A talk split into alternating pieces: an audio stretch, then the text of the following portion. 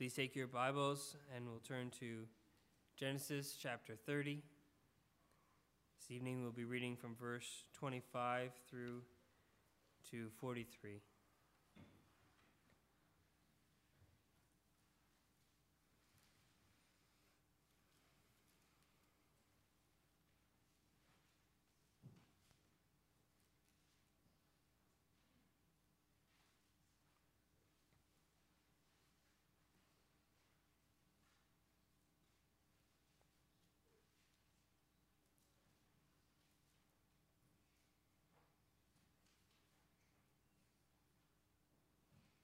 This is the reading of God's Word. Now it came about, when Rachel had borne Joseph, that Jacob said to Laban, Send me away, that I may go to my own place and to my own country. Give me my wives and my children, for whom I have served you, and let me depart for you yourself know my service, which I have rendered to you. But Laban said to him, If now it pleases you, stay with me. I have divined that the Lord has blessed me on your account. He continued, Name me your wages, and I will give it to you. But he said to him, you yourself know how I have served you and how your cattle has fared with me. For you had little before I came, and it has increased to a multitude, and the Lord has blessed you wherever I turned. But now, when shall I provide for my own household also? So he said, What shall I give you? And Jacob said, you shall not give me anything. If you will do this one thing for me, I will again pasture and keep your flocks. Let me pass through your entire flock today, removing from there every speckled and spotted sheep, and every black one among the lambs, and the spotted and speckled among the goats, and such shall be my wages. So my honesty will answer for me later, when you will come concerning my wages. Every one that is not speckled and spotted among the goats, and black among the lambs, if found with me, will be considered stolen. Laban said, Good, let it be according to your word. So he removed on that day the striped and spotted male goats and all the speckled and spotted female goats, every one with white in it, and all the black ones among the sheep, and gave them into the care of his sons. And he put a distance of three days' journey between himself and Jacob, himself and Jacob, and Jacob fed the rest of Laban's flock. Then Jacob took fresh rods of poplar and almond and plane trees and peeled white stripes in them, exposing the white which was in the rods. And he set the rods which he had peeled in front of the flocks in the gutters, even in the watering troughs, where the flocks came to drink. And they mated when they came to drink. So the flocks mated by the rods and the flocks brought forth striped, speckled, and spotted. Jacob separated the lambs and made the flocks face toward the striped, and all the black in the flock of Laban. And he put his own herds apart. It did not put them with Laban's flock. Moreover, whenever the stronger of the flock were, were mating, Jacob would place the rods in the sight of the flock in the gutters so that they might mate by the rods. But when the flock was feeble, he did not put them in, so the feebler were Laban's and the stronger Jacob's. So the man became exceedingly prosperous and had large flocks and female and male servants and camels and donkeys. This is the reading of God's word. I now call upon the pastor to come and bring the sermon.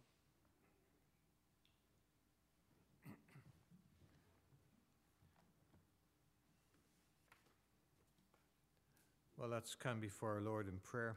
It's been a good day and uh, nice time at lunch today, and that was good. Thank you for all those that uh, helped out in that. Um, my part of helping out was uh, eating, but uh, it is a good day. We're thankful for this evening hour. Lord, we bow before you. We are thankful, Father, for your word. And we pray, Lord, as we see this man, this imperfect man, Jacob, and coming to terms with the passage of time, coming to terms with living in a pagan culture, and having a longing to go home. And Father, we too live in a pagan culture. And there is in our heart a desire to be with you and closer to you. We do not know when that day will come, but we know, Lord God, that we are in this world, in this time, in this place to live close to you. And help us to do that. And help us, our Father, as we look at this passage tonight, to do so attentively to think through what's going on here. What was this place where this man lived? Who was this man, Laban? Was he friend? Was he foe? Is Jacob to be regarded as a holy man? We look at all the um, shenanigans, uh, Lord, that took place in his life, all that he did. When it comes to the end of the day, we're reminded we're sinners. Help us, Lord, to learn. Help us to live for you. We pray in Jesus' name. Amen. I, I was thinking halfway through the week when, and I always start the morning sermon first. I, I do a little bit on, on Monday in the evening one, but I always start the morning one uh, first. And uh, I, I, guess that sort of works out that uh, if something should take place uh, during the week that becomes particularly stressful, at least I know I'm ready for the morning and we'll, we'll let the rest take care of itself. But I was reading the passage and I said to myself, after so much happening in, in this family, Jacob and his, his, his relatives, uh, his wives, and, and all of that sort of stuff. That t- tonight I, I sort of thought this is a bit of a breather in a sense. Uh, those were, and, and some of you said those were hard messages. And yeah, they were hard messages, but they were messages that have to be looked upon because they so typify our culture. But th- this typifies our Christian culture. Now, we don't think much in our, our day and age about a Christian culture. But we are believers in Christ and we're to live a certain way and we're to be comfortable with certain things and we're to be uncomfortable with certain things. And in the passage of time, we read that Jacob has reached a point where he says it's time to go home. Now we need to remember something that when Jacob was dispatched to depart uh, from his home and go to the home of his mother, uh, it was not because of particularly sterling situations that had taken place. There was tremendous hostility. Esau hated him. Esau was out to get him. And, and Jacob knew that.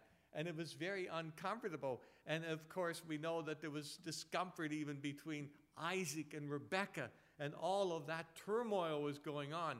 And, and Rebekah really was the one that spearheaded him getting out of town and away he went.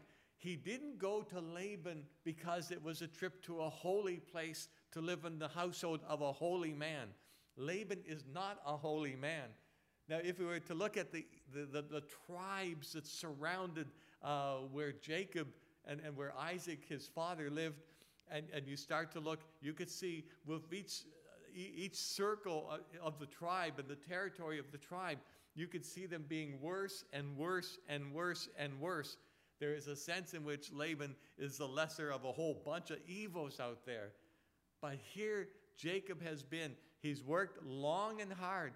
He worked seven years for the surprise of his life. And of course, the surprise of his life was Leah when he had full intention of working for Rachel. And then he worked seven more years for Rachel.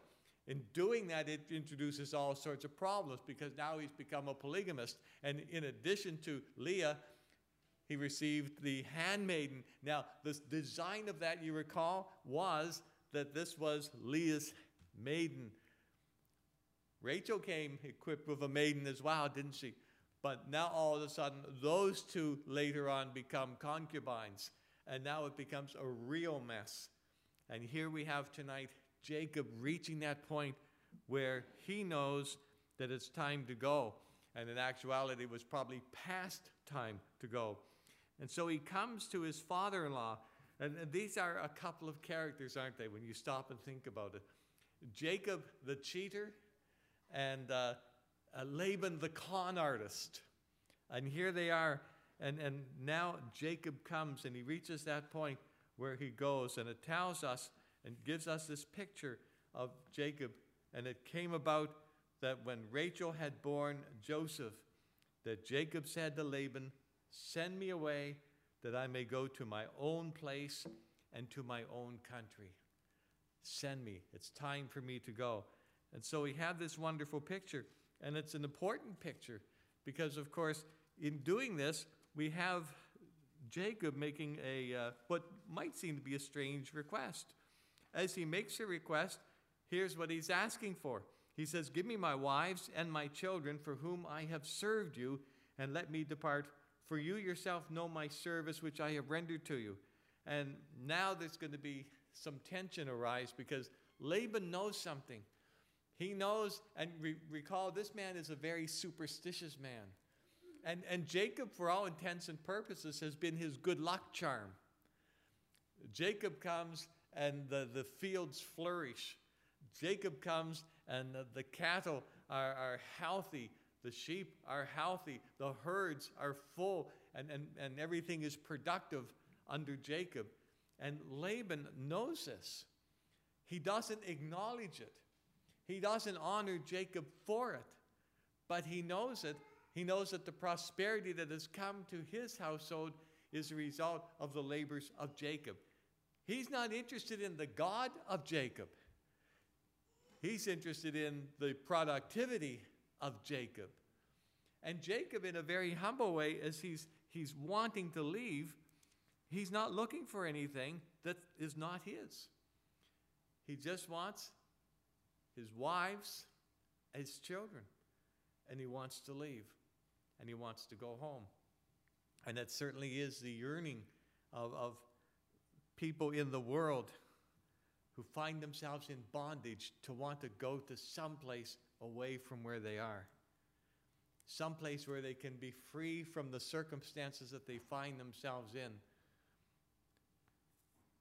And so he goes to Laban.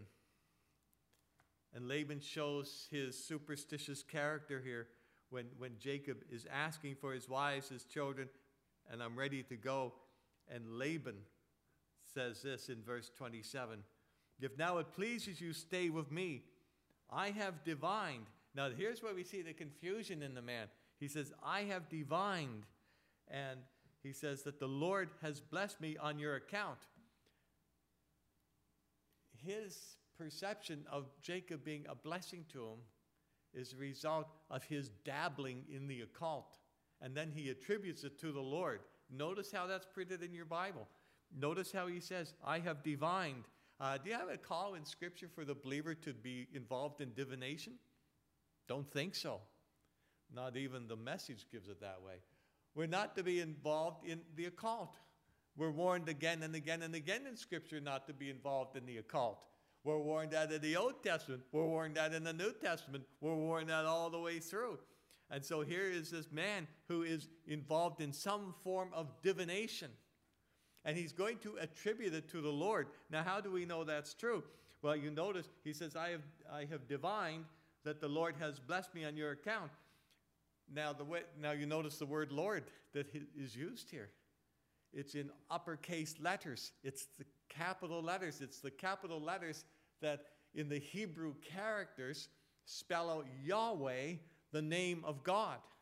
So here's this strange mishmash, if you will, of Laban yanking his, his divination and join, joining it up with the name of Yahweh, of God, and saying, as a result of this. Now, the realization is that Laban didn't need to do any divination And in actuality, Laban didn't even need to call on the name of Yahweh. All he had to do was look out at the fields. The fields were full and flourishing, and, and, and the cattle and the whole bit. And that's all he had to do. But here he is so married to his occultic practices. And we'll see that uh, later on. And if you want to have a sneaky peek, then I'm going to give it to you. And that is in verse 30 of the next chapter. And if you don't want it, I'm going to give it to you anyhow. So here it is. Now you have indeed gone away, verse 30, chapter 31. You have indeed gone away because you long greatly for your father's house. But why did you steal my gods? Plural, little g, O D S. He had a whole bunch of gods in the house. And, and, and Rachel stole the gods. She grabbed onto the gods, threw them in a sack, and away she goes. And now Laban is hyperventilating here. He goes to his house and he makes a discovery I don't have my gods. And he gets on his high horse, he pursues uh, Jacob and family, and he's looking for his gods. So we have to be very careful. We don't want to assume, well, because Laban is, is th- this family from Rebecca, Rebecca was more or less delivered from that kind of life, that kind of family. When, uh, uh, when Abraham sent his servant and she, he came home with Rebecca, we need to see that was a marvelous deliverance. And so here, Jacob, for all these years, has been living in a pagan environment. It wears on you when you live in a pagan environment. Have you noticed that? It wears on us. And it has a tendency to wear people down. It has a tendency to wear Christians down. And we find ourselves tired of the battle, tired of, of skirmish after skirmish after skirmish, tired of every temptation that comes to us on every front. And the temptations become more and more and more. Now, we have a wonderful protection uh, in a whole lot of ways. First of all, we're believers in the new covenant, which has better promises, and we're indwelt by God the Holy Spirit. We're blessed by being a part of a church. A church family is a wonderful, wonderful gathering of people, isn't it? And we're to rejoice in that. And people that thumb their nose at the church and say, I really don't need that, and they're just a bunch of fuddy duds, don't know what they're talking about. Christ died for the church. He gave himself for the church. The church is purchased with the blood of Christ. And we're to see the tremendous blessings that we have. But that notwithstanding, we get worn down, don't we? But think of it in the old covenant terms. And here is Jacob surrounded by this paganism. He knew better. He had come from the household of Abraham, Isaac, and here he is, Jacob and he was not to be surrounded and influenced by paganism, and he wants out. And Laban is the uh, Monty Hall of the Old Testament age, and he wants to play let's make a deal with, with Jacob here. And you notice what he does, and it's fascinating uh, as we look at verse 27. We have Laban uh, reminding us, pardon me, in verse 27 if it now pleases you, stay with me. I've divined that the Lord has blessed me on your account. He continued and said this Name me your wages, and I will give it. Uh, those of you that are uh, employed uh, under somebody, and uh, how would you feel tomorrow if you, you get in your jalopy and you drive off to work and you walk into work and you've got your, uh, your, your agenda of the day, and all of a sudden the boss wants to see you? Now, that can mean a whole lot of things for a whole lot of people. Uh, this could mean something good, it could mean something very bad. And the boss calls you in and he says, uh, You know, I really value your work here. You're a great employee, and I don't want to lose you. How much money would it take to keep you in my employ? And then he says, you name the price. Would you do it? Would you say, I'm happy with what I have? I love living in poverty. Or would you go for the gusto? I've got this man right, exactly. I've been waiting for three years for this man to come across with some green, right? And here Laban is, and he's saying, Here, name the price. Let's, let's do this. Don't go, stay here. You go, and my business goes down the tubes. And the fact that you're here and you're lucky, Jacob, then let, let, let's do this. What an offer. And the, the temptation would be there. But the reality is this Jacob has to get out of the world. He's been immersed in this pagan culture. When we were students at Toronto Baptist Seminary, and I don't know whether when, when Caleb was there, they had, had all the list of rules and regulations, uh, but there, there was a list uh, when I was at Toronto Baptist Seminary.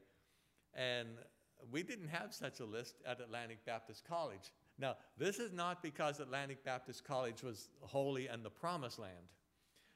It was because Atlantic Baptist College was 15 minutes away from Moncton, and there's a little bit of a difference between the 95,000 in Moncton versus the 3 million at that time uh, that inhabited Toronto. And there's a little less in your face in the sins of Moncton, it's not a holy place, than the in your face sins of Toronto. And we were actually told these are places where you do not go and you're not to go to a movie theater in, and, and so forth and so on. And all this was laid out for us. You're not to do this, you're not to do that, and on and on and on. And you might have thought, what a bunch of legalists. And they weren't. They weren't at all. They knew that as you were walking off the Bloor subway and you were walking down uh, the Bloor subway and then you're going down to Yonge Street and across on Church or you're going down across on Gerrard whatever way you choose to go to the seminary, you're going to be confronted by every temptation in the book in that quarter mile walk from Bloor all the way down to Gerrard and Jarvis. They knew that. And they knew how vulnerable Christians are to sin.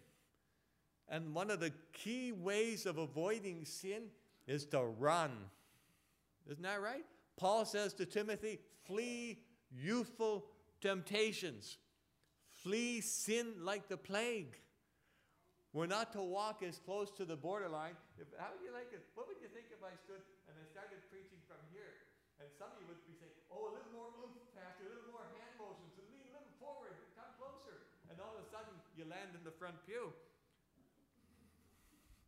You say, what a jerk. Get behind the pulpit where you belong and preach there. Stop this tightrope thing. Why walk so close to the edge that you're going to fall down and clobber somebody? This is why nobody sits here. This is the bravest man in the congregation there. That's it. We're not to walk as close to sin as we possibly can to say, wow, boy, I can withstand any temptation and come away clean. You can't. And sometimes, and I've heard people confess, you know, in my, my 20s, I, I, I had really had no difficulties. All of a sudden, I hit my 30s, and all of a sudden, I hit my 40s, and I discovered I'm old. And I discovered I kind of missed out on things. And you have all these men that are going through their second childhood or whatever it was uh, late in life. And they go to what? They go to the temptations that they were confronted with in their young years. And if you haven't heard that happen before, then you'll hear it happen sometime down the line, because I sure have heard it. We've heard it in our house again and again and again, repeatedly.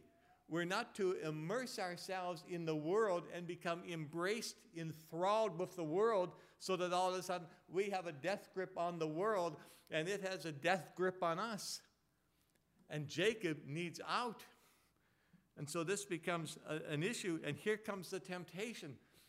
When you make a serious commitment, whether it's a commitment as a believer where you say, I am going to get rid of all the idols, all the stuff, the junk that keeps me from prayer, that keeps me from study, that keeps me from service, that keeps me from attending worship, that keeps me from growing in Christ, I'm going to get rid of all of that stuff.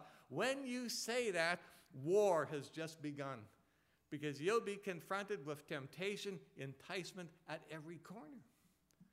And here's the temptation I, I, I want to go with my family. I just want my, my wives, I want my kids, and I want to go. Wait a minute, Jacob. Stay here. Whatever it is you want, I'll give you. Whatever price you want, I'll give you. And that's the temptation. And Jacob is reasoning. And it begs the question can Laban be trusted? There was a preacher, I, have never heard him preach on tape. He's long with the Lord. And he wrote a sermon. His last name was Pyle. Please don't think Gomer. His, his, name was Joseph.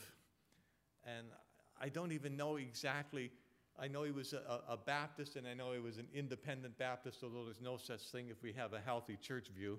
We're dependent on one another to pray for one another and encourage one another. But he was an independent Baptist, and there's no such thing because I've gone to conferences where all the churches there were independent Baptist.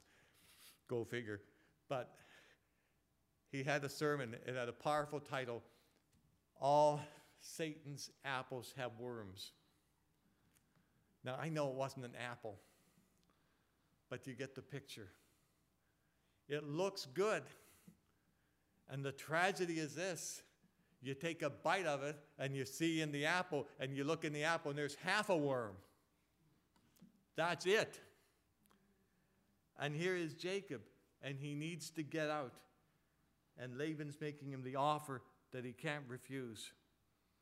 And now Jacob counters, and it's kind of bizarre and difficult reading and thinking it all through as to exactly what's happening here.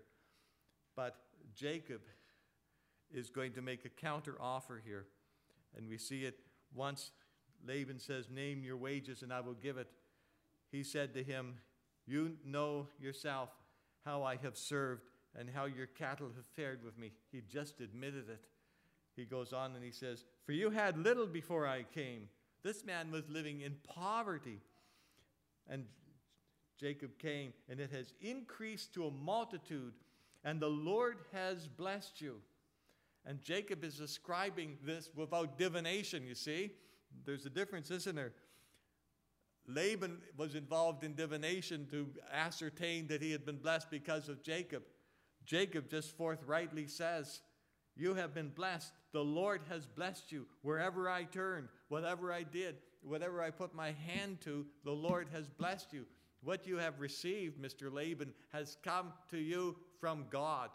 He has blessed you not because of you, He has blessed you in spite of you. And so notice something. Laban will not take no for an answer. Follow the flow of, of the conversation.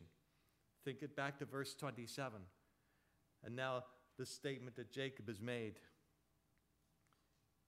And so he says, But now shall I provide for my own household also? Because this is what Jacob wants to do. So he said, What shall I give you? Another offer from Laban. And Jacob said, You shall not give me anything. If you will do this one thing for me, I will again pasture and keep your flock. Let me pass through your entire flock today. And he's going to remove every speckled, uh, spotted sheep, every black one, and so forth. So he asked for that. There's still not this leaving, there's still not this departing. And then he goes on and he says, Such shall be my wages. Now, at that point, you would think, well, this is a wonderful deal. And Laban is excited about it, but you learn something about Laban, and it's this Laban doesn't trust Jacob. Now, how do we know that? Well, notice what takes place. Jacob makes a pledge of honesty in verse 33. And he says, So my honesty will answer for me later. When you come concerning my wages, every one that is not speckled and spotted among the goats and black among the lambs, if found with me, will be considered stolen. And Laban, once he has that deal from Jacob, says, Sold, wonderful, consider it done. He says, Good, let it be according to your word. So they did the separation on that day, They put distance of three days' journey, verse 36, between himself and Jacob, and Jacob fed the rest of Laban's flocks. And Jacob took fresh rods of poplar and almond and plane trees and peeled white stripes in them, exposing the white which was in the rods. And at that point, you say, I'd never heard of this in my life. What in the world is this? And it has to do, and, and the fellow that was most helpful on this is a man by the name of Derek Thomas. Now, I've mentioned Derek Thomas before, and you're saying, I have no recollection of you ever mentioning him in my life. But uh, so I'll mention him again at no charge. Uh, Derek Thomas is a Welshman, and he was born on a large sheep farm over in the old country in Wales. And because God has this wonderful way of pulling people up where they are, all of a sudden, the, the Welshman ends up being a pastor in Jackson, Mississippi. Hasn't got a wonderful sense of humor? And, and Derek Thomas, uh, and some, my, my daughter remembers Derek Thomas because of the hand lotion story, but uh, you have to ask me that later. Derek Thomas uh, learned an awful lot, of course, as a sheep farmer. Uh, one of the helpful pieces of advice that was given to him was this never name the sheep. Never name that which you potentially are going to have served to you on the table. But then he said, in talking about this, he said, This is a superstition of the area. Laban, we've already ascertained, is involved in divination. He does everything according to his superstition. And we have Jacob accommodating the superstition of Laban here, doing when in Rome, do as the Romans do. Now he's doing in Haran as the Haranites do, and he's going to use Laban's rules to show that God is going to bless. Does Laban trust Jacob? not at all. A couple of things in which we know he doesn't is this he didn't trust him, he put his son in law in, in, uh, in charge here. And so we have all of these things taking place, but you notice in verse uh, 35, he gave them in the care of his sons. Laban doesn't trust Jacob. And he's going to make sure that there's no uh, manipulating on the part of Jacob. And Jacob follows through, and the flocks are mated by the rods, and the flocks brought forth striped, verse 39, speckled and spotted. And Jacob separated the lambs and made the flocks face toward the stripe, and all the black flocks, and so forth. You're saying, well, it must work. And, and Derek Thomas has an answer for that, and you probably have already ascertained the answer. And it's this it's God blesses in spite of, not because of. And this is not about a whole bunch of rods being well peeled and following some folklore that was part of the Haranite culture. This is God blessing Jacob and giving affirmation. This man, Jacob, is to get out. This man, Jacob, is to leave. This man is to separate ties and is to go on. And so we have this picture that the feeble flock were Laban's, verse 42. The stronger were Jacob's. Laban was doing the same hocus pocus that Jacob was doing, but the results were different. Why are the results different? Did Jacob use better wood? No. Verse 43 The man became exceedingly prosperous and had large flocks and female and male servants and camels and donkeys. He put his hand to doing what God had called him to do, with the objective being to move out of where he was and to go home to where he belonged. Now, you see, this is important, isn't it? Because Jacob has been living in a pagan, pagan culture. And Jesus tells us over in John chapter 17 what our role is. And the role of, of God's people is not to be of the world. Jesus speaks and he speaks, and this is from the high priestly prayer in John chapter 17. And Jesus speaks and says, I have given them your word. He's speaking to the Father. And he's saying, I've given the world, the disciples, your word.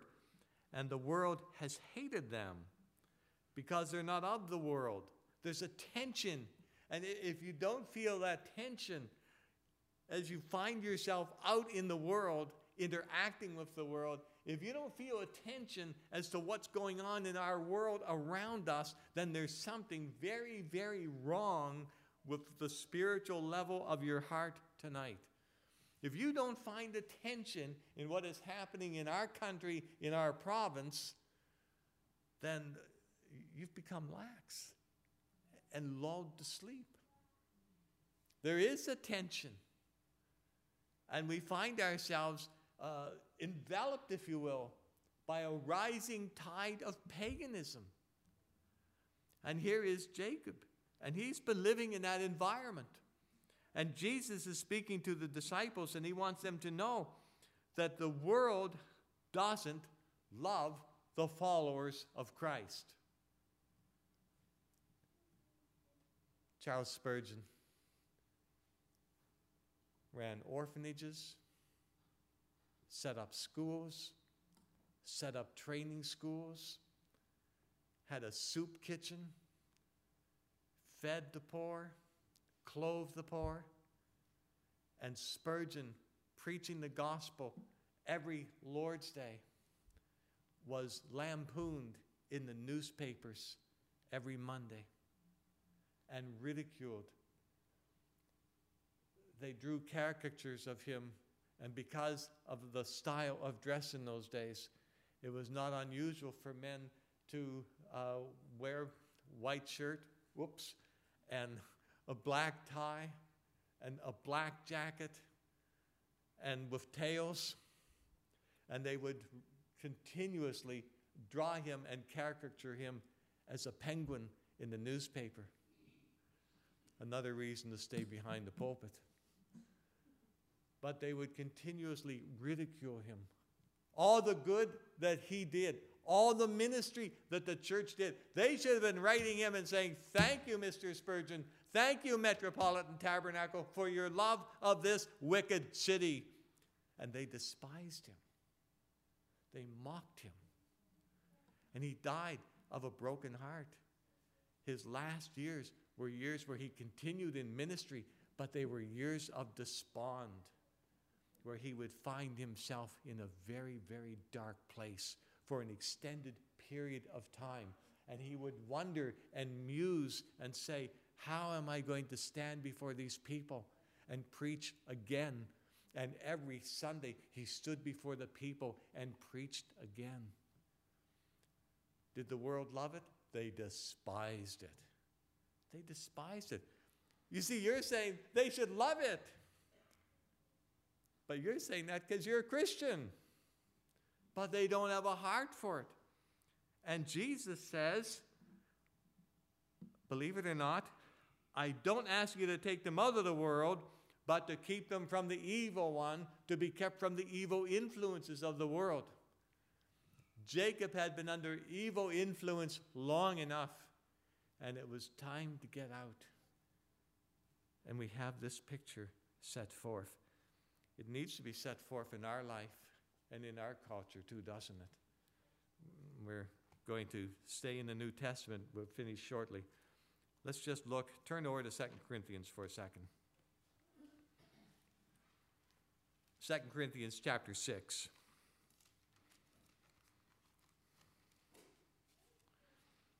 See, separation, biblical separation, is not something where we say we're separate and you're not, we're good and you're not. It's not that, that's not the spirit of it. But as Paul is writing to this church in Corinth, and if ever there was a church that was in an unhealthy, wicked environment, it was Corinth. You recall that. This international city, it was a sports town, it was a pseudo intellectual town, it was a seaport. And if you've ever lived in a seaport, and I grew up in a seaport, you'll find yourself seeing the most strangest characters that will wash up on shore. And the strangest characters. And my wife and I would talk about St. John and, and the fascinating characters that were a part of the city of St. John. and just staggering because they came from all over the place. And that's what Corinth was. And they were surrounded by abject, in your face paganism, these Christians. And Paul is writing them, and he's asking them a pointed question. And he says this in verse 15 of 2 Corinthians chapter 6. What harmony has Christ with Belial? Or what has a believer in common with an unbeliever? Now, this is a rhetorical question, and the answer to it is implied by the question itself, right? Thank you. One of us got that. Okay, right? It's true. Okay, the rhetorical question is asked What has a believer in common with a non believer? And the answer is nothing.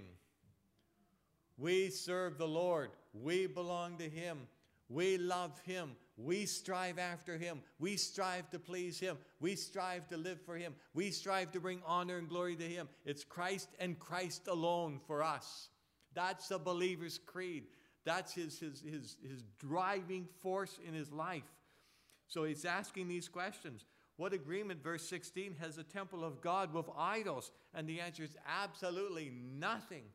What possible commonality would there be between Laban, the divination freak, and Jacob, the man who is striving to please the Lord, as imperfect as he was? What do they have in common? Nothing. A little bit of rural life, but in their mindset, in the spirit of the man, they have nothing in common. And Laban will do nothing but drag Jacob down. Just like an unbeliever and an unequal yoke will drag the believer down all the time, again and again and again. That gets, gets repeated, doesn't it, in, in church life, where somebody says, He's showing an interest in the church. He's reading his Bible. He took home a daily bread. Yeah? And then what happens? What happens is this he drags down, and I speak in the context because gals are more likely to marry uh, unbelievers than, than guys are. And, and I, why is that? I don't know. But they are and, and gals are very, very vulnerable. And guys like Christian gals because they know there's a bit of decency in them. And, and they like that idea because they've been running around in the world and they've been involved in all sorts of, of, of sin. And all of a sudden they come across this, this, this gal and there's a, a, a moral purity that is very enticing. And they're attracted by that unsaved guys are and the gal is attracted by the attention. The guy lands on the doorstep and he's got a handful of posies and he's taking you out to a fancy restaurant at Wendy's and it's, it's not, and you're, and you're not going Dutch. Sorry for those of you of Dutch extraction. It fell out. What's he saying? What agreement do these things have? And the reality is, there's no agreement with separate lives. So he says, and God speaks, and he says, What agreement has the temple of God with idols? None. For we are the temple of the living God. We're the temple. In the Old Testament, the emphasis was on the temple, temple, temple. Build the temple. In the New Covenant, we're the temple. God indwells a believer by his Holy Spirit. And so we have this picture. I will dwell in them. Notice that in verse 16. I will dwell not with them, but I will dwell in them. And I'll walk among them. And I will be their God, and they shall be my people. What's the therefore of that statement? The therefore is found in verse 17. Therefore, come out from their midst and be separate, says the Lord, and do not touch what is unclean. That's it. That's it. Jacob didn't understand it perfectly. And we may not always understand it completely. But make no shortcuts on this, short circuiting of the truth of this, a blunting of the sword of this, to tamper with what God has decreed of his people is to court disaster. I was reading Leviticus this afternoon and reading it and trying to read it as much as I can to get more and more into it. And I, I come into chapter 19 and, and you read along, and over and over and over again in that chapter is this phrase I am the Lord Almighty. I am God Almighty. I am the Lord. It's, it's almost like an echo.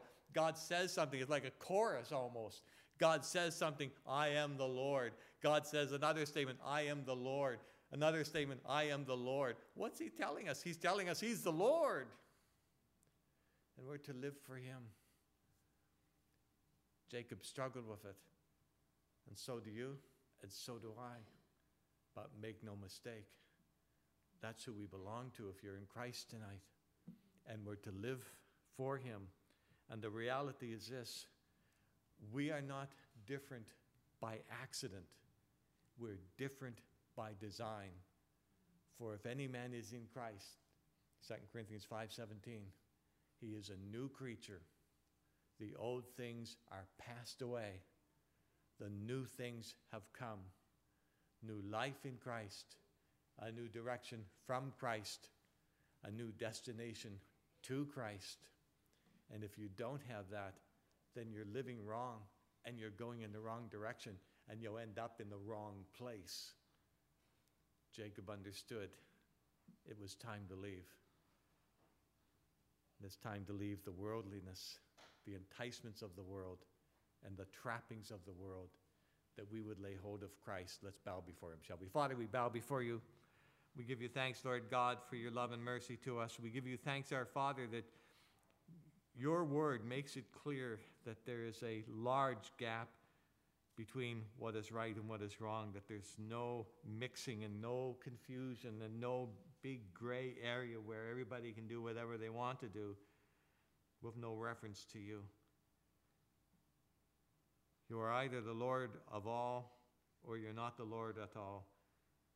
And for those who have come to you in faith and repentance, we know that you are the Lord, the Lord of all, the Lord of all things, and you have something to say to us about all things. And we are, as we sang earlier tonight, we are to come to you and to surrender to you. And may we do that and speak to our hearts and enable us to do that and strengthen us to walk in this wild and provocative and wicked world. We pray this in Jesus' name. Amen.